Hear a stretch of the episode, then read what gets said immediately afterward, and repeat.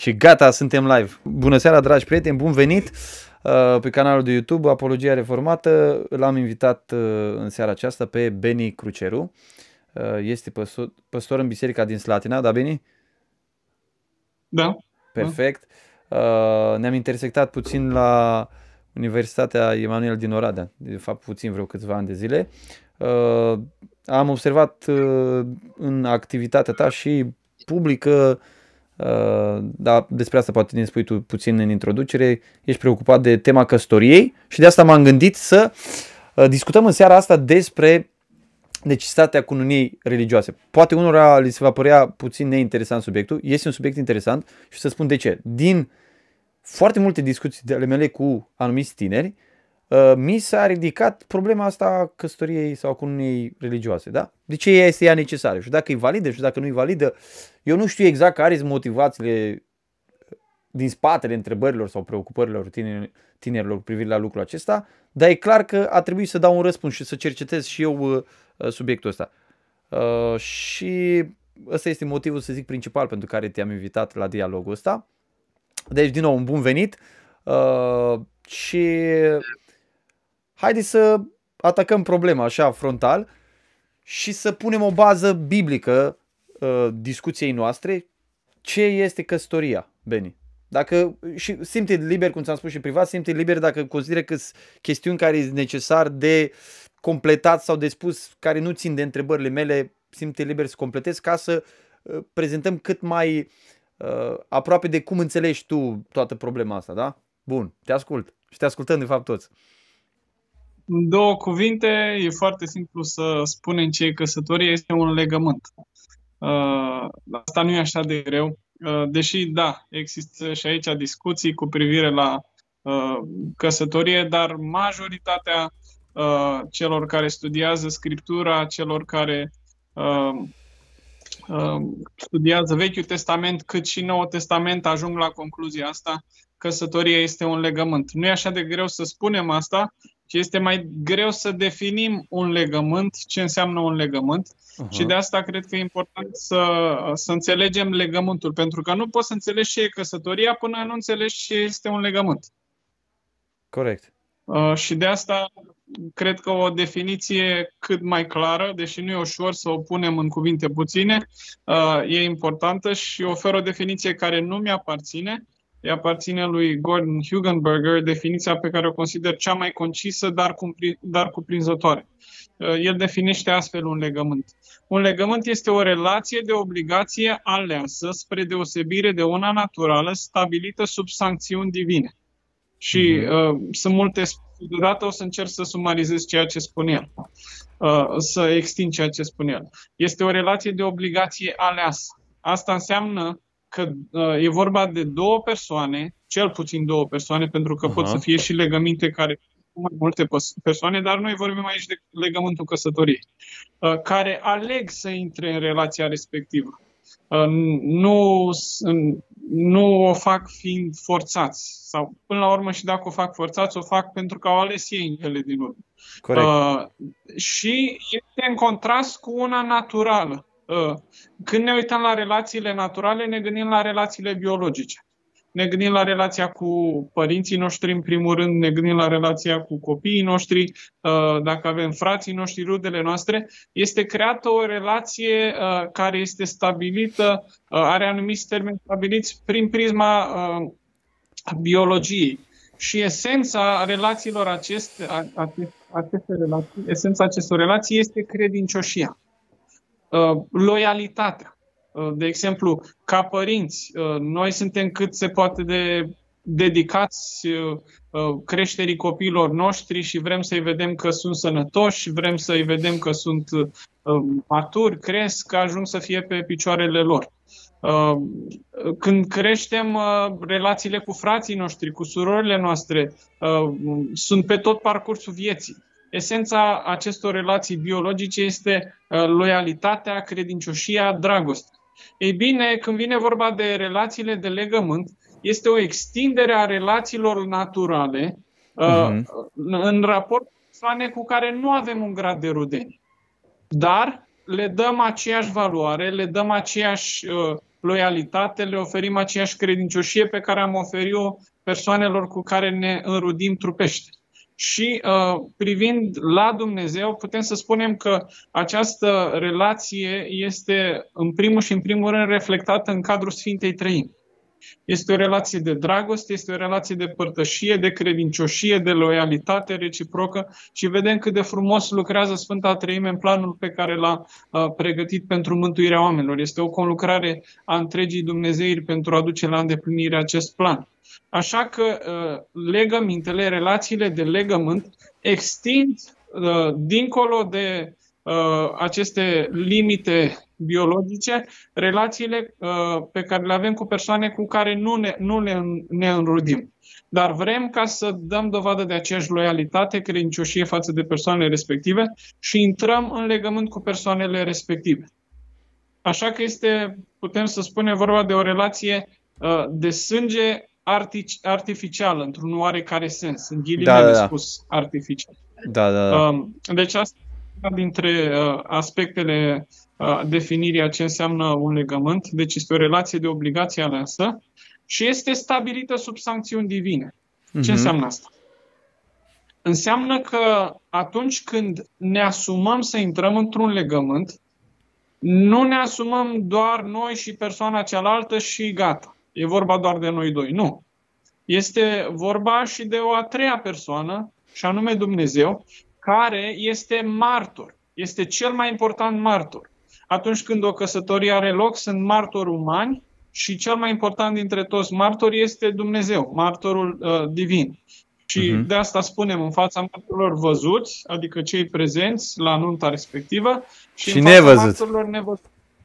Exact. Ei bine, dintre toți, într-un oarecare sens, da, și martorii văzuți au oare, oarecare responsabilitate față de noi. De exemplu, dacă un cuplu ajunge să aibă probleme, îi trage la răspundere, vin poate părinții, vin poate da, da. prieteni, da. am fost la nuntă, se întâmplă cu voi. Hai, rezolvați-vă problemele. Nu, nu trebuie să divorțați sau mai știu în astfel de situații.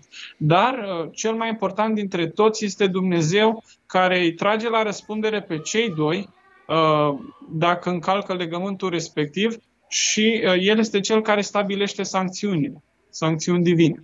Și de asta autorul spune că această relație de obligație aleasă este stabilită sub sancțiuni divine. Și apoi la definiția lui eu aș mai adăuga următorul factor. Nu poate fi desfințată din punct de vedere ontologic. Această relație de legământ, hmm. odată ce ai intrat în ea, nu mai poate fi desfințată din punct de vedere ontologic. Asta mhm. înseamnă uh-huh. Că din perspectiva lui Dumnezeu a intrat într-un legământ, legământul respectiv este până când cei doi, unul dintre ei cel puțin moare. Uh-huh. Și cred că aspectul ăsta este cel mai disputat, mulți da. și zic nu. Legământele pot fi rupte. Uh, și vorbim la modul general. Da, da, da. de a vorbi de căsătorie, e important să înțelegem Uh, celelalte legăminte care ne sunt prezentate în special în Vechiul Testament și să vedem uh-huh. cum procedează Dumnezeu, cum răspunde Dumnezeu la încălcarea legămintelor, cum uh, răspund oamenii, cum privesc oamenii și așa mai departe. Dar dincolo da, de da. perspectiva umană, contează perspectiva divină asupra legămintelor acestea. Da, da, da. Așa că la întrebare este căsătoria. Căsătoria, în două cuvinte, este un legământ, dar lucrul ăsta în sine este foarte, foarte complex și ar fi Uite, multe de spus. Uh, să mergem un pas mai departe ca să ne apropiem încetul, încetul de, uh, de subiectul nostru. Acum am să amintit de o situație interesantă. Am fost la nunta cuiva și uh, nu, nu e obiceiul meu neapărat să fiu foarte ritualic în niciun aspect. Uh, și am refuzat un anumit, o anumită ceremonie pe care ar fi dorit-o părinții unei persoane care se căsătorea și persoana respectivă, pentru că era așa de atașată de ceremonia respectivă, o zis, păi dacă nu faci aspectul ăla ritualic, ă, lumea o să creadă că căsătoria nu-i validă și oamenii și ei trăiesc în curvie, știi? Mi s-a părut foarte bizară, ă, să zic așa, ă, atașamentul ăsta emoțional, profund, aș spune dogmatic, față de un element din tot mhm. ritualul cununiei religioase. De aceea aș întreba, ce face o căsătorie să fie validă și evident versus nulă. Deci când o căsătorie este validă? Mhm. O căsătorie este validă când este parafat legământul respectiv. dacă spunem căsătoria e un legământ, nu vorbim neapărat de elementul ăsta, ca să zicem, ritualic, deși noi nu credem că e vorba de ritual. Așa. Este valid când, leg- când există un legământ. Așa că întrebarea rămâne, când este uh, un legământ uh, îndeplinit? Când sunt pașii legământului respectiv îndepliniți? Și nu avem niciun manual în Vechiul Testament care să ne zică patru pași pe care trebuie să-i îndeplinești ca să finalizezi un legământ. Uh, așa că, uitându-ne efectiv la uh, esența legămintelor, uh, legămintele încep atunci când o persoană față de alta, în mod reciproc, de fapt amândouă, își arată în mod public credincioșia, loialitatea, dragostea. Sunt doi termeni evrești care sumarizează lucrurile astea, Hesed și cu Emet. Uh, pe unul din băieții noștri îl cheamă Emet, adică dragoste, bunătate, asta înseamnă Hesed și credincioșie, adevăr, loialitate. Uh-huh. Așa că atunci când amândoi își declară loialitatea, credincioșia, dragostea și spun vreau ca să te iubesc pentru tot restul vieții, o fac în mod public. Nu că stau ei sub un clar de lună și n-au niciun martor și și-au martori doi căței și un pom care sunt pe acolo, nu atunci e parafat legământul. Deci asta este un prim element. Da, da, da. În okay. primul trebuie să-și, să-și declare loialitatea și dragostea și de asta uh, există acest jurământ care vine din uh, lumea uh, anglo- anglofonă care spune până când moartea ne va despărți. Și spun în uh, sărăcie și în bogăție, în uh, sănătate boală și, și sănătate, și așa da. mai departe. Da, e, asta este esența. Esența legământului uh, este uh, să, să-ți declari loialitatea și, evident, uh-huh. după aia să trăiești ceea ce declari.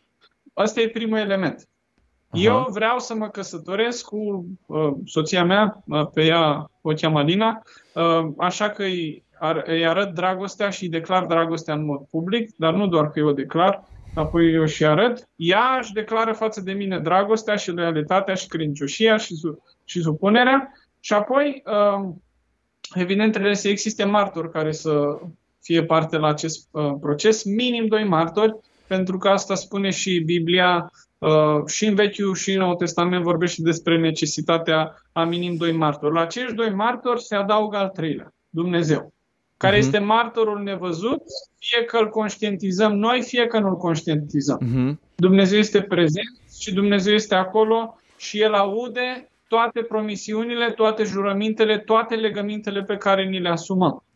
Uh, așa că e important să, să reținem lucrul acesta. Bun. Apoi cred că celălalt element esențial pentru parafarea, finalizarea, ca să spun așa, a legământului uh, căsătoriei este uh, împlinirea semnului legământului căsătoriei. Fiecare legământ are un semn. Dacă ne uităm uh, la legământul lui Dumnezeu cu noi, care este curcubeu? Dacă ne uităm la legământul lui Avram cu uh, lui Dumnezeu cu Avram, vedem uh, că semnul este tăierea împrejur. Dacă ne uităm la legământul mozaic, vedem că sabatul este semnul respectiv. Dacă ne uităm la legământul lui Hristos cu biserica, vedem că cina Domnului este semnul respectiv. Și semnele acestea pot să fie repetitive, adică se întâmplă în mod repetitiv. De exemplu, curcubeu, încă ni-l arată Dumnezeu uh, pe cer. Asta înseamnă că legământul respectiv este valabil. Îl vedem și noi în mod uh, uh, fizic, periodic, pe cer. În ce privește căsătoria, semnul legământului este actul sexual dintre soț și soții. Uh, acum poate să fie disputat lucrul ăsta și discutat, nu o să stau să intru în detalii. Da, da, da. da. Asta, dar Bun. este N-ai spus nimic. legământului. N-ai spus nimic de cununia religioasă. Da. Deci o căsătorie, ca să fie clar de la bun început pentru noi și apoi să arătăm necesitatea cununiei religioase. O căsătorie este validă, practic, uh, fără cununia religioasă. De ce este validă fără cununia religioasă? Adică dacă doi oameni se căsătoresc în India și nu există picior de creștin acolo, da? să căsătoresc după cutumele, obiceiurile societății respective. Căsătoria lor este validă, da sau nu? Da, pentru că căsătoria nu e o invenție creștină. Căsătoria este invenția lui Dumnezeu care n-a fost dată nici măcar evreilor, care au dat-o mai departe creștinilor, nu, ci a fost dată ca parte a ordinii creației. La Super, fel cum foarte în uh, bine de precizat. circuitul apei în natură, la fel Dumnezeu a creat căsătoria și nu a dat-o doar creștinilor sau doar evreilor, nu? Ci este parte a, a, a naturii, ca să zicem așa, legii naturale, putem să, să spunem. Da. Deci nu putem să spunem că căsătoria este doar o chestie creștină. Da, Corect. că făceai uh, referire ce înscriei tu. Uh, de exemplu, mulți uh, catolici, de exemplu, gândesc în termenii ăștia. Citeam despre un uh, preot catolic care a slujit, a fost preot vreo 30 ceva de ani și a aflat el după nu știu cât timp că de fapt uh, uh, actul botezului n-a fost făcut cum trebuie. A, Și m-au nu e citit creștin. și eu despre... Da, da. 30. Da. Asta e vorba de uh, teologia sacramentală, care pune Da. accent foarte mu- mult pe cum este făcut lucrul respectiv, dacă e făcut după rânduielile formă, da. bisericii sau nu.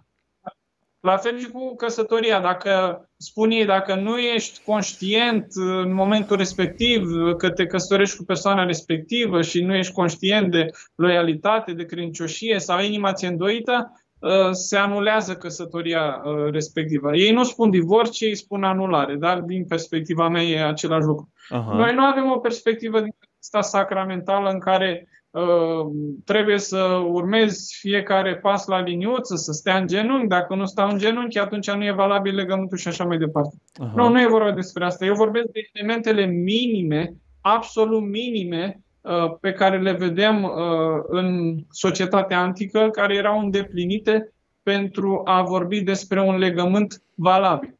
Îmi permiți o Așa întrebare? că- Uh, ai putea puțin să-mi explici la ce te referi când spui aspectul public? O căsătorie este validă când este în fața martorului sau în fața, am înțeles, martorul Dumnezeu, ce martori pământești? Adică dacă acum societatea noastră uh, acceptă ideea de a mă duce și trebuie să am cât doi martori și doar cu uh, ofițerul de stare civil sau cum se spune, da? persoana responsabilă Da. acolo.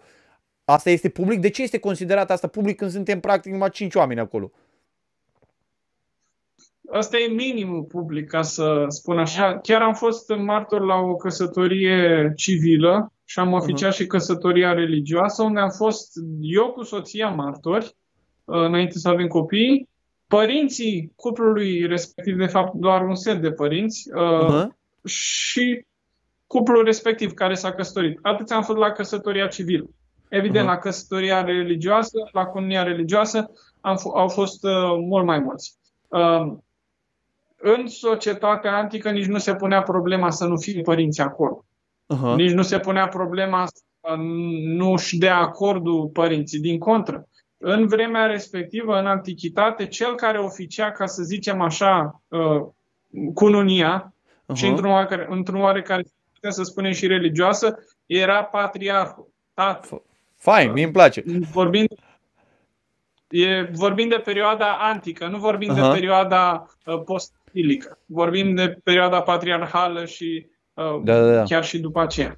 Uh-huh. A, automat părinții erau acolo, dacă erau în viață, evident, familia, rudele, dar vorbind strict de un minim, sunt doi martori uh, necesari ca să vorbim de un legământ uh, valabil.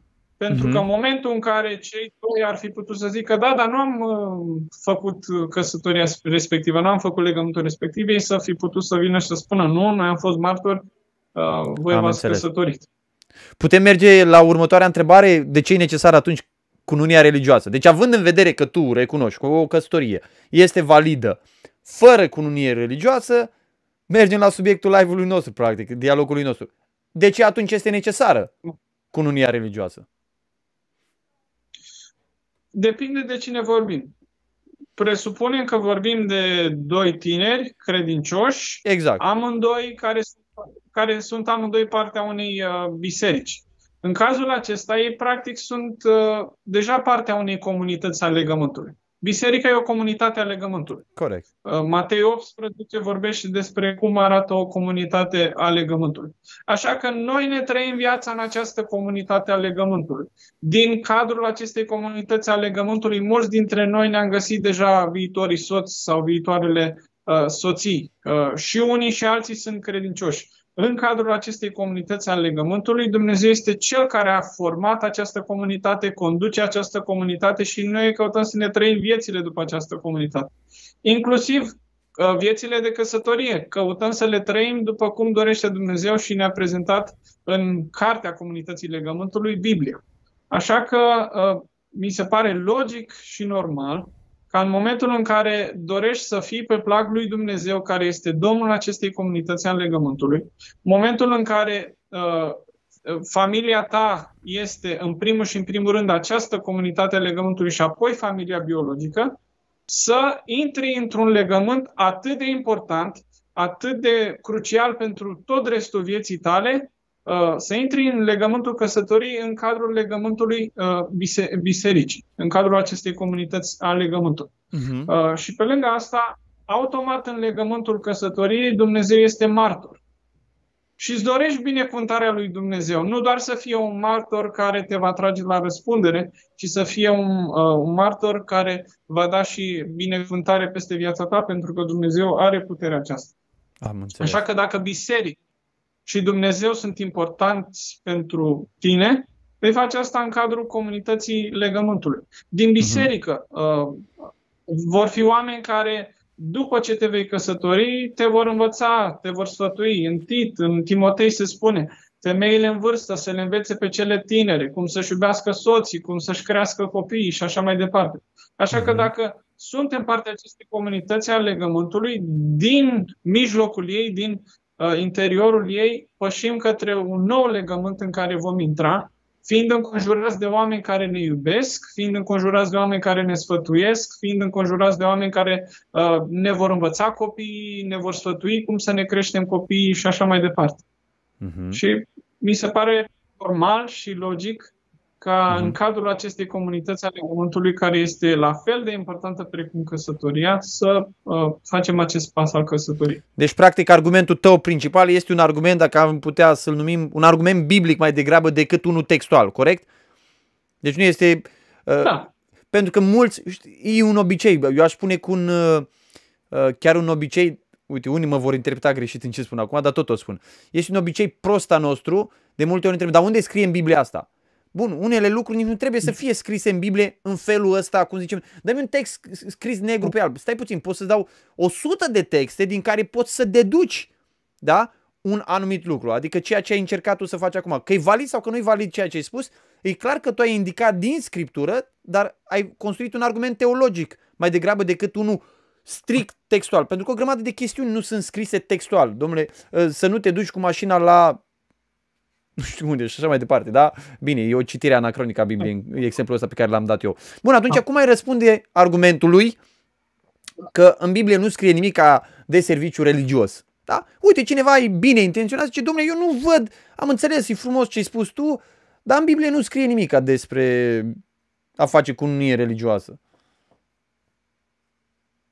Da, pentru o persoană care uh, e partea unei biserici, mi s-ar părea destul de ciudat argumentul ăsta. Dar, în fine, mm. să zicem că ar exista cineva care ar gândi altfel. Eu zic că e, până la urmă, o chestie de bun simț și logică. Uh, adică, în biserică îl cunoști pe Dumnezeu, în biserică te botezi și când zic biserică nu mă refer la clădire. Da, clar. Asta e altă discuție. E economia da, da. în aer liber sau într-o clădire. Uh, nu are așa de mare valoare discuția asta. Dacă uh-huh. în biserică l-ai cunoscut pe Dumnezeu, în biserică uh, ți-ai manifestat credincioșia față de El în mod public, în biserică ți-ai cunoscut viitoarea soție, în biserică te maturizezi, în biserică ai învățat cum ar trebui să arate o căsătorie sănătoasă, în biserică înveți despre creșterea copiilor, dintr-o dată să zici, uh, știți, toți oamenii ăștia cu care eu îmi trăiesc de altfel viața cu care mă întâlnesc. Poate unii chiar sunt, au fost colegi de școală, de lucru și așa mai departe. Eu nu vreau să am nimic de a face cu el la cel mai important eveniment din viața mea. Nu are niciun fel de loc pentru, pentru mine, exact, nu, nu știu. Uite, Câți încă o chestiune. Chiar... Apropo de biserică, uh, să nu mai punem, poate unul dintre cele mai importante lucruri, că relația mea cu soția mea, de fapt, reflectă relația bisericii cu Hristos. Adică există o relație exact. imediată, în, o aș putea să spun, noi suntem o ilustrație. Căsătoria adevărată pe care da. noi o ilustrăm, nu, sau căsătoria adevărată nu trăim noi, dacă am putea să zicem, într-un sens. Noi ilustrăm relația lui Hristos cu biserica. Uh, exact. Și, și uite, o chestie care pe mine m-a făcut să procesez asta, nu doar datorită discuțiilor pe care le-am avut cu alții, este și uh, ceea ce se întâmplă acum în Europa de Vest, în America și ce vine ca un tăvăluc peste noi. Uh, practic, uh, ce se va întâmpla când uh, societatea uh, va avea poate, nu știu, se va ajunge la un moment în care va desfința pur și simplu definiția căsătoriei sau va reduce la ceva ce nu mai este în Sfânta Scriptură. Nu cine va apăra? Cine este stâlp și temelia adevărului cu privire la ce este căsătoria? Nu dacă societatea va avea o formulă de genul ăsta la căsătorie, până când cheful vă va despărți. Da? Bă, frate, uite, puteți să stați împreună, nu știu ce, noi vă dăm un fel de protecție din asta legală, dar să nu mai fie o chestiune serioasă, da? Da. Și care va fi, să spun, instituția, unica instituție care va rămâne și va apăra această instituție făcută de Dumnezeu. Nu este biserica. Adică eu voi găsi de bun ce îmi spune statul dacă statul spune, bă, poți să te căsătorești cu trei femei sau puteți vă căsătoriți un grup de doi bărbați și trei femei. Eu resping definiția aia. Din temelie resping definiția aia, nu? Sau dacă spun puteți vă despărțiți în orice circunstanță, nu trebuie să veniți să dați niciun motiv. Eu voi respinge definiția aia. Bun, ce definiție voi susține eu? Nu voi susține ce îmi spune biserica? Adică nu biserica ar trebui să fie instituția care apă instituția uh, familiei. Pentru mine ăsta este un lucru destul de important, aș spune. Adică eu m-aș aștepta ca biserica să valideze căsătoria mea într-o asemenea situație, nu statul. Că practic ce face statul acolo no. este nul în situația asta. Exact, exact. Uh, aș face observația că nu voi defini uh, căsătoria cum o definește biserica, ci voi defini căsătoria cum o definește cuvântul lui Dumnezeu, care este uh, cartea de temelie a bisericii. Uh, pentru că strict vorbind, nu sunt biserici ale lui Hristos, dar pot să fie biserici care redefinesc după buna plăcere uh, da, da, uh, da. definiția a cuvântului lui Dumnezeu. Așa că ne întoarcem din nou la cuvântul lui Dumnezeu. Lucrul ăsta s-a întâmplat deja. Eu nu vorbesc despre el la viitor. Căsătoria a fost deja redefinită, cel puțin în mentalul oamenilor, în gândirea multora dintre ei, a majorității dintre oameni, căsătoria a fost schimbată din temelii începând de la începutul uh, secolului 20, de pe la 1910 încolo, a, f- a avut loc o schimbare majoră a definiției căsătoriei. Revoluția sexuală a început în Rusia, înainte să fie în Europa de Vest și să fie în Statele Unite. Au încercat să redefinească căsătoria uh, comuniștii prima oară, înainte de toate celelalte uh, țări. Așa că deja căsătoria este percepută ca un contract, nu mai este percepută ca un legământ. Un legământ presupune credincioșie indiferent de ce face partea cealaltă. Un contract privește înspre propriile interese și zice atâta timp cât mi-e bine, cât eu ies pe plus, cât eu am de câștigat, în cazul acesta, da, o să-i fiu credincios.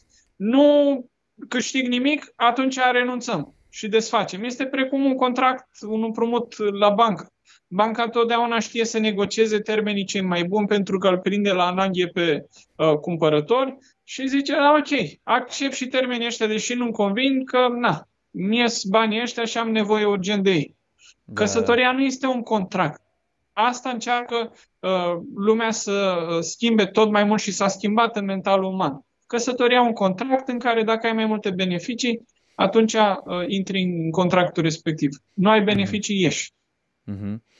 Uh, ce spune, da, ce spune de cineva care zice uh, că cununia religioasă, eu am auzit argumentul ăsta de la credincioși, deci fie foarte clar, nu vorbesc despre oameni care nu au nicio tangență cu biserica, vorbesc de a noștri, evanghelici, da? care spun că uh, cununia religioasă este o relicvă catolică, este o chestiune, deci noi, cum să zic, noi am luat și noi de la ei, încercăm cumva să facem căsătoria, nu mai este o taină, nu mai zicem că este un fel de, da, da, nu este o taină, dar tot. E ceva important și ca să-i dăm, să zic, ca să o încărcăm puțin cu, cu semnificație, facem și noi o comunie din asta și considerăm că atunci când își pune păstorul, practic imităm ce fac catolicii. Păstorul cere binecuvântarea și practic ce spunem noi, Bine, alții merg și mai departe, zic, e o formă de control, da, prin faptul că trebuie să vină la biserică, la tine, să discuti întâi cu tine și așa mai departe. Tu îți pui mâinile peste el la cununie și este o formă de control, da? Și este, într-un fel, este o chestiune preluată de în catolicism. Tu ce zici? Ce ai răspunde la chestiunea asta? Cred că are de-a face cu ce spuneam mai devreme, să faci cununia în cadrul bisericii sau, sau nu. Uh, sigur, dacă cineva vrea el să facă în alt context, să nu aibă binecuvântarea unui preot, nu știu. Tot cere binecuvântarea cuiva până la urmă. Poate cere binecuvântarea tatălui lui sau socului sau mai știu eu cui cere. Uh-huh. Tot trebuie să fie o figură care să, o figură de obicei uh, masculină, care să ofere binecuvântarea. Și persoana respectivă, practic, pe cine reprezintă? Noi uh, nu avem rolul lui Dumnezeu, dar reprezentăm uh, biserica, reprezintă, reprezintă pe Dumnezeu pe pământ trăgând la răspundere cuplul respectiv, uh, uh, uh, încurajându-i poate în momente dificile. Uh, așa că, da, nu suntem Dumnezeu, dar Dumnezeu ne-a dat și nouă niște responsabilități aici pe pământ și nu văd de ce este chiar nevoie să ne separăm de biserică așa de mult. A, faptul că poate într-un loc se face cunia într-un fel, în alt loc se face în alt fel, uh, inele sau unii vor, unii nu vor, asta e o chestie evrească din perioada medievală, poate chiar un pic mai devreme. Nu cred că detaliile astea sunt așa de importante. Prin actul coloniei religioase spunem, uh, în calitate de cuplu, noi vrem binecuvântarea lui Dumnezeu și vrem binecuvântarea comunității din care facem parte să fie în căsătoria noastră viitoare. Uh-huh. Eu așa o și da, da. Uh, nu cred că ar trebui să fie chiar așa o mare dilemă pentru o altă persoană. Da, în catolicism vorbim de un sacramentalism din ăsta de spune dacă nu faci A, B, C, D, atunci nu e căsătorie. Dar nu e cazul în, în da. bisericile Noi am lămurit de la început că nu, uh, nu legăm valid, validitatea unei căsătorii de cununia religioasă. Deci eu cred că a fost destul de clar și ai spus că este un dar pe care Dumnezeu l-a dat creației ca circuitul apei în natură. Mi-a plăcut, mi-a plăcut paralela asta. Bun, uh, poți să-mi indici, știi ceva, vreo paralelă a cununiei religioase cu ceea ce se întâmpla în context evreiesc? În uh, antichitate, în perioada patriarhală, uh, efectiv se purtau niște negocieri. Erau uh-huh. ca un mhm. fel de negocieri pentru că era și un aspect financiar. Uh, uh-huh. Legal vorbind uh, și practic vorbind, mireasa, viitoarea mireasă, devenea efectiv proprietatea mirelui. Iar uh, acest transfer de proprietate de la tată către ginere, deci de la socru către ginere, se întâmpla în urma stabilirii unui preț. Prețul respectiv era plătit la uh, logon. În momentul în care se stabileau toate detaliile, în cele din urmă, mai forțat, mai neforțat, ea își dădea acordul Uh, el, mirele, își dădea acordul de multe ori și mirii erau forțați de către uh, părinți, poate și mirele și mireasa erau uneori constrânși, uh-huh. mai mult sau mai puțin, dar era să-și dea acordul în cele din în urmă, era actul cununiei, uh, era actul um, logonei. Logona e oarecum echivalentul căsătoriei uh, civile sau religioase, am putea să spunem, în care de obicei uh, tatăl mirelui era cel care îi punea împreună și avem în Biblie exemplu cu uh, Laban. Laban e cel care poartă discuțiile, poartă negocierile cu uh, Iacov. Tatăl lui Iacov nu e acolo, părinții lui Iacov nu stă acolo ca să se poarte toate discuțiile uh, acestea. Uh, și vedem că acolo e efectiv o înșelare, dar atât timp cât are loc consumarea căsătoriei, Iacov nici nu comentează, nici nu zice, nu n-a fost uh, un legământ valabil pentru că a fost consumat uh, actul conjugal. Interesantă observația asta. Da. Uh, și uh, în cazul acesta am putea să spunem oarecum despre Logona, uh, în cazul în care se căsătoreau cu uh, fete virgine, căsătoria, uh, petrecerea de la nuntă dura șapte zile. Dacă erau la a doua sau a treia căsătorie, fie că muriseră soțul, fie că divorțaseră, era numai trei zile. În uh, cartea Cântarea Cântărilor uh, par să fie numai trei zile. Deci fata lui, lui cum îl cheamă, faraonului nu era la prima căsătorie. Interesant asta. Da. Deci, întrebare. Dacă cineva nu face cununia religioasă, este căsătoria validă? Da ori ba? Că sunt unii care, nu știu dacă au ascultat, doar pare că pun întrebarea asta. Deci este căsătoria validă sau nu? Sunt atei, sunt oameni care n-au nimic cu Dumnezeu, care se duc doar la primărie și uh, acolo în fața minim doi martori uh, și declară loialitatea pe baza cuvintelor uh, pe care uh, le citește uh, primarul sau mai uh, cine uh-huh. o fi persoana de acolo.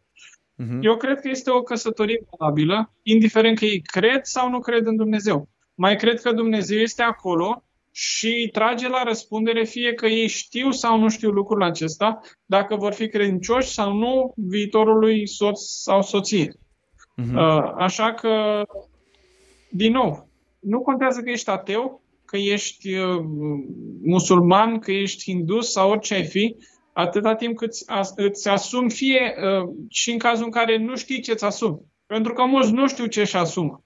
Și totuși Dumnezeu îi trage la răspundere după standardele sale. Da, pe de altă parte e clar că în orice societate se știe, căsătoria presupune loialitate de plină, totală, reciprocă. Apropo, mm-hmm. la evrei, loialitatea asta nu era reciprocă, era numai din partea soției față de bărbat. Bărbatul, dacă se încurca cu alte femei care nu erau căsătorite, era ok. Deci nu avem un principiu a, al echitabilității în, în, în cultura antică patriarhală. Interesant. Și tocmai de asta vine, vorbește despre a te uita la o femeie și a păcătui. Apostolul Pavel vorbește despre faptul că soția uh, are uh, responsabilități față de bărbat și nu se oprește aici. Și bărbatul față de femeie, din punct de vedere fizic, din punct de vedere emoțional și așa mai departe. El vorbește despre o reciprocitate a loialității. Nu este doar dintr-un sens în celălalt. Uh-huh. Asta este uh, revoluționar pentru vremea de atunci. Uh, uh-huh. Și la romani, și la greci, și la în toate culturile respective, loialitatea trebuia să fie doar din direcția femeii către bărbat Singura uh-huh. condiție pentru bărbat era să urce cu alte femei căsătorite pentru că erau, teoretic vorbind, proprietatea altui bărbat. Da, da, da. Bun, să presupunem, uite, poate ne ascultă un, vreun păstor, să presupunem că uh, vine, uite, am un vizitator eu, pe ăsta micu, a fost scăpat aici, ce faci? Da, să presupunem că vin doi tineri uh, din biserică, care sunt deja membri bisericii și zic, frate, nu știu, din ce motive noi nu credem în căsătoria, în cununia religioasă. Să presupunem că s-ar întâmpla cazul ăsta, da? Care ar trebui să fie atitudinea unui slujitor față de asemenea situație? Le-aș spune ce am spus mai devreme. Ok. Și dacă ei rezistă, să zicem, rezistă, pentru că, uite, deja văd, sunt uh, persoane care ascultă și tot, să zicem, nu sunt convinse, domnule, nu sunt convinse. Dar zic, ne ducem la căsătoria Uh, civilă, părinții sunt de acord și așa mai departe. Practic, ei sunt căsătoriți legal, nu? Căsătoria este validă, nu vor cununie religioasă. Își fac nuntă fără cununie religioasă. Este, să zicem, din punctul tău de vedere, înțeleg, un fel de sfidare. Sau da. poate da. chiar nu cred, cred, nu știu. Cred că e important să arătăm care e cea mai importantă binecuvântare pe care ne-o dorim. E suficient să avem binecuvântarea statului și mhm. atât? Sau ne mhm. dorim ca și în mod public să fie binecuvântarea lui Dumnezeu peste viețile noastre? Apoi mai e problema cu părinții. Nu văd părinții care ar fi de acord cu astfel de idei. Nu doar că sfidează biserica, nu doar că îl sfidează pe păstor, dar își sfidează efectiv și proprii părinți. Uh, așa că N-am întâlnit niciun astfel de caz și nu cred că voi întâlni un astfel de caz, dar cel puțin în cazul meu, când m-am căsătorit, eu așa am perceput. Am, am zis, vreau să, să ne ținem uh, uh, curați uh, înaintea lui Dumnezeu, chiar dacă noi făcut căsătoria civilă cu câteva mai înainte, că și asta e o altă discuție, că mulți fac căsătoria civilă înainte și după aia vine cu unia religioasă, până când trebuie să aștepți, la una sau la cealaltă. În primul și în primul rând, pentru mine contează uh, când uh, stau înaintea lui Dumnezeu iar Dumnezeu este reprezentat de biserică, de comunitatea lui, biserica este comunitatea legământului lui și înaintea acestei comunități îmi declar uh, loialitatea și credincioșia într-un mod mult mai specific și exact decât un simplu da care mi este cerut la starea civilă. Uh, acolo niște condiții oricine le poate îndeplini. Nu e mare da, lucru da. să te căsătorești la stare civilă. Da, da. Dar într-un mod mai conștient și mai clar ți se spune vrei să-i fii loial, credincios, să o iubești până când moartea va, va, va despărți, până când boala poate va interveni și dincolo de boală, și dincolo de sărăcie și toate cele, când auzi toate lucrurile astea, parcă ești mult mai conștient că ceea ce stă înainte nu e chiar așa de simplu cum este să spui un simplu da. Uh-huh. Pentru că uh-huh. un mhm. da poți să foarte ușor. De căsătorii te poți uh, căsători foarte repede. Copiii se concep una, două.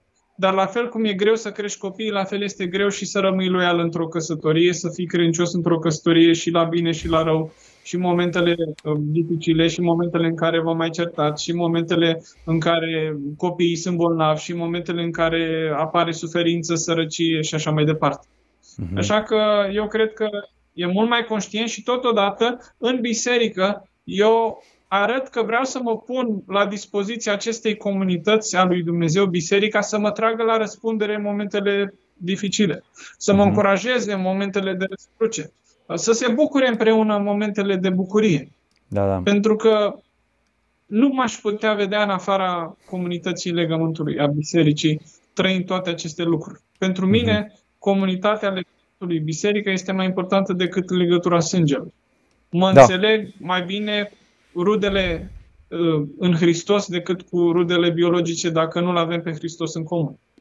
Da, așa este. Uite, permite-mi ultima întrebare și apoi dacă ai dori să luăm câteva întrebări uh, din comentarii, că sunt câteva întrebări, simte-te liber să răspunzi doar la întrebările la care vrei să răspunzi. Dacă nu vrei să răspunzi la o întrebare, nu e nicio problemă. Eu obișnuiesc când fac live-uri, dacă mi se pun întrebări, pe care nu le-am gândit suficient de mult timp, le refuz, trec mai departe, pentru că nu mi se pare normal să fiu forțat să dau un răspuns la o întrebare pe care n-am procesat-o suficient și a cărui răspuns nu mi-l pot asuma chiar dacă îl dau eu. Uh, ultima întrebare. În ce cazuri biserica ar putea, în mod legitim, să refuze cununia religioasă? Da, și cu, uh, căsătoria celor doi să fie în continuare validă pentru că a fost cu marturi la stat și așa mai departe. Deci în ce situație ai vedea tu valid ca o biserică să zică, băi, uite, noi nu putem să facem lucrul ăsta, să oficiem o cununie religioasă. Hristos vorbește cât se poate de clar și Biblia vorbește în repetate rânduri uh, de situații în care persoanele, anumite persoane nu ar trebui să se căsătorească. Așa că vorbim de un legământ valabil și nu doar valabil, ci și de un legământ care este după standardul lui Dumnezeu. Uh, Așa că aici, da, e o discuție lungă în sine. În dă, care dă așa, permite sau... Da, dă-o rapid, că... În cazul, da, ok. În cazul în care o persoană uh, divorțează de alta uh, și vrea să se recăsătorească, uh-huh. eu, într-o astfel de situație, nu uh, mi-aș da binecuvântarea peste o astfel de căsnicie, orice ar fi. Uh-huh. Sau căsătoria uh, cu necredincios ar fi o altă situație, nu? Căsătoria cu un necredincios, da. Aici, strict vorbind din perspectiva legământului, dacă cei doi nu au fost căsătoriți, cred că e un legământ valabil, dar e un legământ făcut în lipsă de înțelepciune care va duce la foarte multe dificultăți. Și biserica nu poate lor. confirma așa ceva. Da, și biserica nu își va da binecuvântarea pentru o astfel de căsnicie, oricât de valabil ar fi legământul respectiv, nu e un înțelept. Corect. Nu ar trebui făcut. Bun. A, asta rămâne la atitudinea bisericii locale să stabilească ce și cum. Uh, nu cred că pot să decid eu pentru fiecare da, da, biserică, evident. Da, da. Uh-huh. Dar Bun. eu, ca pastor, în astfel de situații nu aș face lucrul respectiv. Mai e o situație. De exemplu, cel puțin în zona noastră, uh-huh. în cazul în care un cuplu a trăit împreună, nu sunt lăsați uh, ca să fie oficiată cununia religioasă în biserică, uh-huh. în clădire în cazul ăsta. Uh-huh. Poate să meargă, poate un pastor, un slujitor, uh, și să se roage pentru ei să aibă ceva mai restrâns, uh, în ideea că îi cinstește pe cei care au ținut în puritate căsnicia, au, au, au, viitoarea lor căsnicie, au intrat în căsnicie în puritate spre deosebire de celălalt cuplu. Am înțeles. Au fost astfel uh-huh. de situații în, în zona noastră. Tu aprobi practica asta? N-am fost pus în situația asta. Uh, nu știu. Da, da. Poate ar trebui să stau mai mult să mă gândesc. Uh, Aha. Și eu am, am, am și eu mai multe... Practic, da. Ideea din spatele acestei practici este de a arăta că cei care uh, își păstrea, se păstrează pentru celălalt în puritate sunt mai prețuiți decât ceilalți și da, uh, e apreciată loialitatea, este... credincioșia, evident, da. Da. da. Hai, da. hai să luăm nu, câteva întrebări, Beni, dacă îmi permiți. Zice... Uh, nu vă... Da, okay. Uite, Zi. un prieten întreabă, băiat din mediul evanghelic, fata la fel, se căsătoresc și unul din ei se schimbă radical, după câteva luni divorțează și se recăsătoresc amândoi la scurt timp. Ce spui de una, despre un astfel de caz? Pe scurt, ce se întâmplă cu ăștia? Se recăsătoriți amândoi. Trăiesc în curvie? Conform Scripturii? Matei 5 spune așa. Oricine se căsătorește cu cea lăsată de bărbat, curvește. Uh-huh. Nu doar Matei 5. Există într-adevăr o excepție acolo, dar uh-huh. întrebarea este următoarea. Excepția permite divorțul și recăsătorirea sau excepția permite doar separarea sau divorțul, dar uh-huh. nu și recăsătorirea? Uh-huh. Am vorbit uh, în alte emisiuni despre asta la Credo, uh, mi-am făcut dizertația peste asta, e un subiect complex, dificil, uh, dar cred că este suficient de clar în Sfintele Scripturi și din partea Domnului Isus Hristos apare în trei evanghelii, apare și în scrierile Apostolului Pavel. Eu cred că recăsătorirea după divorț este păcat în toate situațiile. Dar uh-huh. m-am zbătut mult cu gândul acesta. Întrebarea e următoare. Dincolo de faptul că este păcat sau nu, este o căsătorie, este un legământ valid sau nu? Pentru că, uitându-mă în Vechiul Testament, văd, căsăto- văd legăminte valide, dar care nu ar fi trebuit să se întâmple, care au fost imorale, păcătoase. Și un astfel de legământ este uh, legământul dintre uh, Gabaoniți și Israel. Sau mai bine zis, dintre Israel și Gabaoniți. Valid, dar păcătos. Israel. Valid, dar greșit, exact. Nu ar fi trebuit să intre niciodată în legământul respectiv. Uh-huh. Uh, și totuși, Dumnezeu îi trage la răspundere. Ei, în momentul în care uh, își dau seama că au făcut un legământ cu o națiune cu care nu trebuiau să facă, uh, zic, nu avem ce să facem l-am făcut, deși am fost înșelați, rămâne valabil. Așa că, în limitele și permisiunea legământului respectiv, uh, gabaoniții ajung să fie robilor. Uh-huh. 400 de ani mai târziu, în partea 2 Samuel 21, vedem că Dumnezeu îl trage la răspundere pe David și generația respectivă pentru că Saul i-a omorât pe gabaoniți în urmă cu o generație. 400 de ani. Dumnezeu consideră legământul respectiv în continuare valabil și da. trage la răspundere. Uh-huh. Legământul ăsta n-ar fi trebuit să se întâmple niciodată, dar e valabil.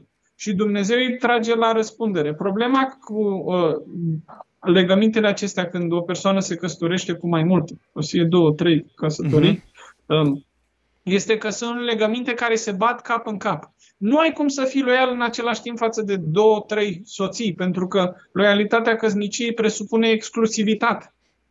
Așa că Dumnezeu, în cazul acesta, consideră un astfel de legământ, cred eu, valid, dar care n-ar fi trebuit să se întâmple niciodată. Da, interesantă și perspectiva. Totodată, totodată îl trage la răspundere pe uh, bărbatul sau femeia respectivă pentru ceea ce ar fi trebuit să facă. Suferă, cu alte cuvinte, sancțiunile divine. Uh, uh-huh. În ce măsură, cât, nu știu, asta este decizia lui Dumnezeu. Întrebarea este următoare. Poate uh, un astfel de cuplu să-și răscumpere căsnicia asta în care nu ar fi trebuit să intre? Uh, uh-huh. Asta este iar o întrebare dificilă. Eu cred că da, totuși uh, pot să se pocăiască. Uh, uh-huh. Venind în biserică, uh, și recunoscând că ceea ce au făcut a fost greșit. Acum, mulți o să zică, păi cum să spui așa ceva? Te aude soția cu care te-ai căsătorit. Îți spui că da, recunoști. Recunoști, ai curajul să recunoști față de proprii tăi copii, să le zici, da, tati a greșit, n-ar fi trebuit să se căsătorească cu această persoană, nu fă ce am făcut eu, am păcătuit față de Dumnezeu. Dar foarte puțini părinți au uh, această pocăință și disponibilitate de o arăta în biserică, de o arăta față de copiilor, dar e o situație foarte dificilă și uh, ce vreau să spun este că divorțul întotdeauna creează suferință și nimeni nu este câștigat. Iar când e vorba de copii la mijloc, nu există divorț total. Este imposibil. Întotdeauna va trebui să ții legătura cu fosta soție, vă întâlniți la serbări, vă întâlniți uh, la diferite evenimente de familie pentru copii. Nu există divorț total. Nu o spun eu, o spune Jordan Peterson, care nu e creștin. Dar da. Uh, din perspectivă socială e clar că nu, nu există divorț total. Îți complici viața într-un mod dramatic și cel mai bun uh, exemplu este în Vechiul Testament când ai căsătoriile poligame, ale lui Iacov, al lui Avram și toate Da, telenovele arată, reale. Arată toată frământarea asta care era în toate cuplurile acestea, care nu reflectau idealul lui Dumnezeu din grădina Edenului. Da. Da, uite o altă întrebare interesantă. Iulia Ileana întreabă, având în vedere că Biblia spune lui, despre Maria și Iosif, nu te temi la tine să iei pe Maria nevasta în condițiile în care ea nu era soția lui la propriu.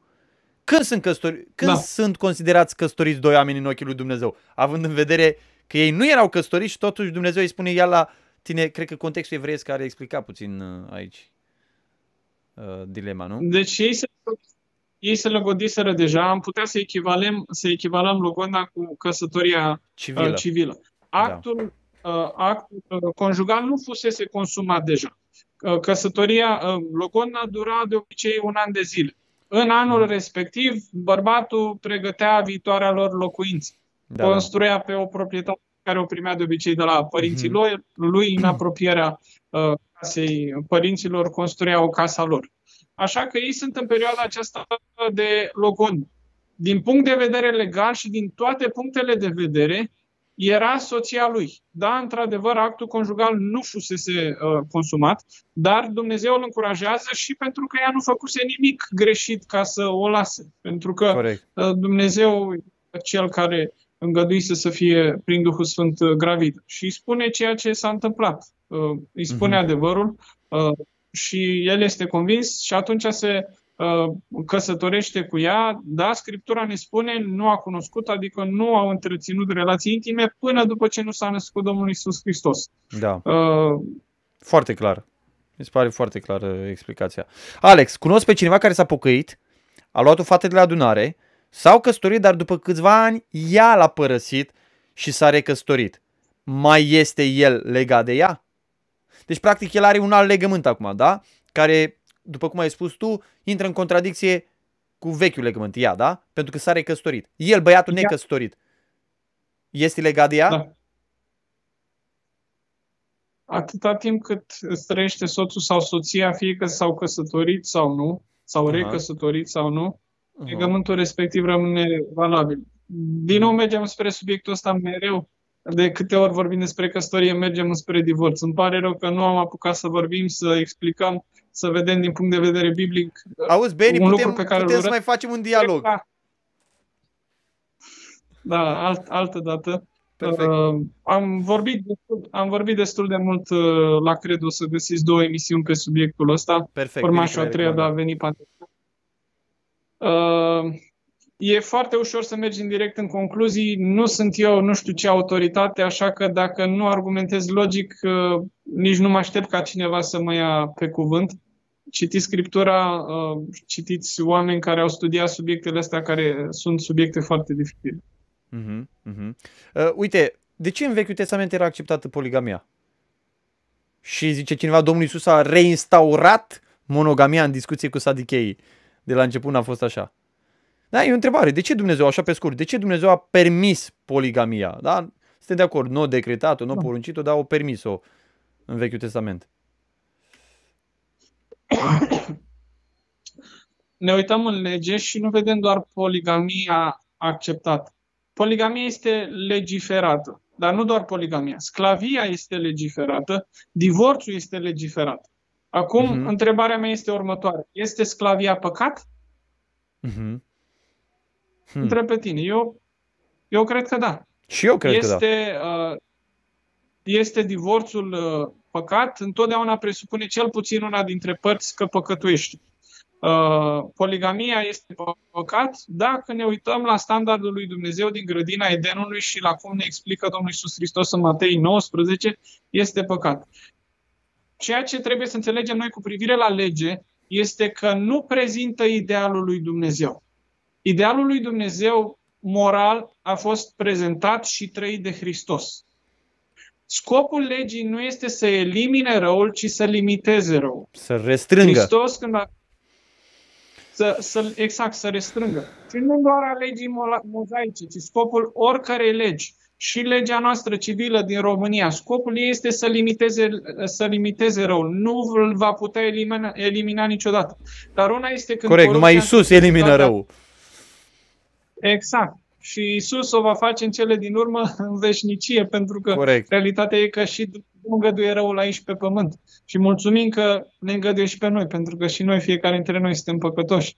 Da, deci, uh, scopul legii este să limiteze răul, să restrângă răul, inclusiv a legii Vechiului Testament. N-avea mm-hmm. cum să elimine răul. Dacă ar fi dat idealul lui Dumnezeu din veșnicie, atunci tot Israelul ar fi trebuit să moară. Este Corect. o lege civilă acolo. Avem o lege dată unei națiuni nu este dat unui popor regenerat din inimă înspre exterior, din interior înspre exterior, ci este o lege care este dată unui popor, unei națiuni, care continua să trăiască în toate aceste păcate. Poligamia era deja prezentă când a fost dată legea lui Moise, divorțul era deja prezent, sclavia erau deja prezente. Ceea ce s-a întâmplat este că legea a limitat răul. Legea uh-huh. nu reflectă idealul, ci legea reflectă doar un plafon, o limitare a răului. Dar Hristos când a venit, a venit și nu doar că a prezentat idealul lui Dumnezeu cu privire la căsătorie, cu privire la gândurile imorale, cu privire la mânie, cu privire la crimă și toate celelalte. El a venit, a trăit asta, ne-a dat un exemplu și ne-a spus ăsta este idealul vostru. Nu o să-l atingeți niciodată. E imposibil și după ce veți, vă veți pocăi, veți cădea. Dar ăsta este idealul spre care trebuie să țintiți. Eu, prin jertfa mea, vă voi sfinți și din punct de vedere pozițional suntem desăvârșiți. Dar din punct de vedere al sfințeniei practice, evident că fiecare dintre noi mai are mult de lucru. Așa că da. Uh, atunci când privim înspre lege, să nu o privim ca pe un ideal al lui Dumnezeu moral și mai știu eu din da, ce foarte punct de bună vedere. distinția nu. asta. Scopul legii să limiteze răul. Uh, și totodată, legea nu reflecta uh, idealul uh, multora din societate. De exemplu, Iov. Iov uh, vorbește despre faptul că a făcut un legământ cu ochii lui. El reflectă un ideal mult mai înalt. Este practic ceea ce spune și Domnul Isus Hristos. Uh, mulți alți membri din societate care uh, trăiau după un standard mult mai înalt decât legea. Legea ne spune doar cât de jos să nu te duci. Da. Dar în societățile respective erau oameni care mergeau și spuneau eu trăiesc după un standard mult mai înalt. Așa că legea este plafonul de jos, iar Hristos vine și ne arată care e tavanul. Și nu doar că ne-l arată, ci îl trăiește. Uite, dacă îmi permiți încă o întrebare sau două, că mi se par foarte interesante, deși am ajuns acum la vreo 5-8 de minute, 5-7. Uh, uite, poate între, răspunsuri mai scurte, să mai luăm vreo două, trei întrebări, mi se par mie interesante. Zice cineva, este validă o căsătorie oficiată doar religios, fără cununie civilă? Mi se pare interesantă întrebarea. Da, sunt toate variantele posibile. Uh, știu de un cuplu moldoveni de dincolo de Prut uh, care trăiau în Germania și trebuiau să-și programeze căsătoria religioasă înainte de cea uh, uh scuze, cununia civilă înainte de cea religioasă și pentru că erau în Germania n-am mai avut timp, n-am mai făcut nimic. Preot, uh, pastor nici nu a întrebat nimic, n-a cerut nici certificatul de căsătorie, s-au căsătorit, uh, au trăit uh, împreună, cum e normal de altfel, și era întrebarea asta, mi-o spunea un pastor german. uh, și mă întreba, uh, de fapt e american, dar e pastor în Germania, și mă întreba ce părere ai, e căsătorie, căsătorie sau a fost legământ sau n-a fost? Eu cred că da, dar nu a procedat cum trebuie. Da, și eu cred la fel. Uh, uh, pentru că trebuie să înțelegem că trăim în, în, în anumite țări care au anumite legi și căsătoria este, de altfel, un concept, este ceva metafizic care trebuie să fie ancorat în ceva palpabil. De ce? Datorită păcatului și decăderii umane. Uh, și legea Vechiului Testament, în Deuteronom 24, vorbește despre uh, uh, divorț acolo, tocmai cu scopul de a limita răul. Ăla e scopul legii respective, da? Permite divorțul și permite divorțul fără a specifica motivele, uh, doar dă cazuistica acolo. Acolo nu vorbește despre cum trebuie procedat în situație de divorț, ci doar limitează un, un caz anume.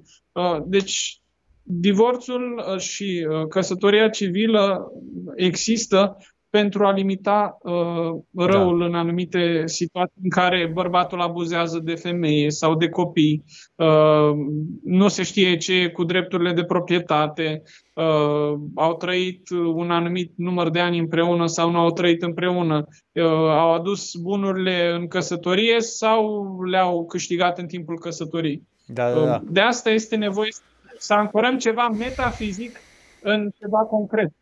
Și da, asta da. e partea contract. Căsătoria nu e un contract.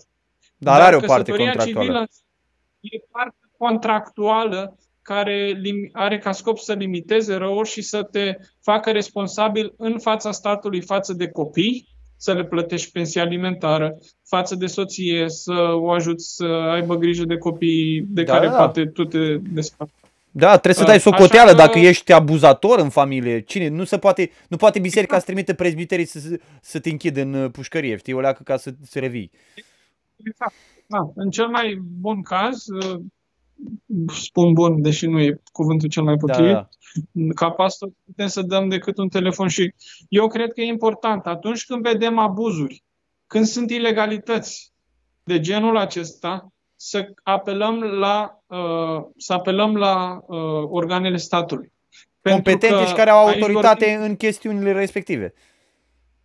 Exact. Eu am o responsabilitate morală, dar eu nu pot să mă apuc să mă iau la bătaie cu un bărbat care își abuzează soția. Nu. Corect. Și și dacă îl bat eu, ce rezolv? Nu rezolv nimic. Corect, uh, corect. E important ca statul să fie cel care intervină și eu cred că atunci când e o problemă de ilegalitate, nu de imoralitate, eu încurajez pe toți slujitorii să n-aibă frică și să folosească 112 sau orice ar considera că este nevoie. Da. Sigur, fiecare situație necesită înțelepciune, să da. știi detaliile în funcție de pericolul care e la mijloc și așa mai departe. Îmi pare rău, sunt mai multe întrebări, dar o să o pun pe ultima, care din nou mi se pare interesantă. Sunt mult mai multe întrebări aici, interesante, care exploatează, de fapt, o tragedie pe care o vedem în jurul nostru. Atâtea persoane care își rup legământul, dacă ar fi în ghilimele își rup legământul, își calcă legământul, cred că ar fi un cuvânt mai uh, bun.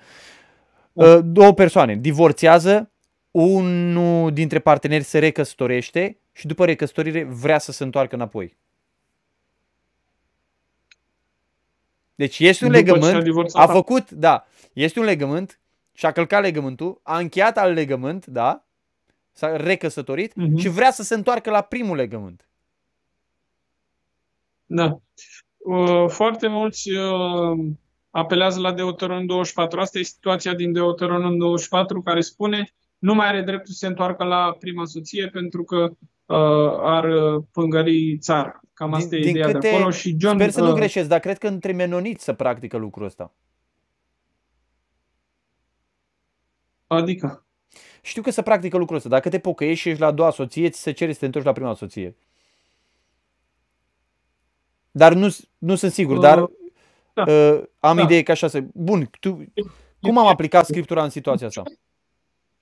Da, John Piper uh, consideră că interdicția din Deuteronom 24 este valabilă și astăzi și nu trebuie să se întoarcă la prima soție. Eu nu cred asta.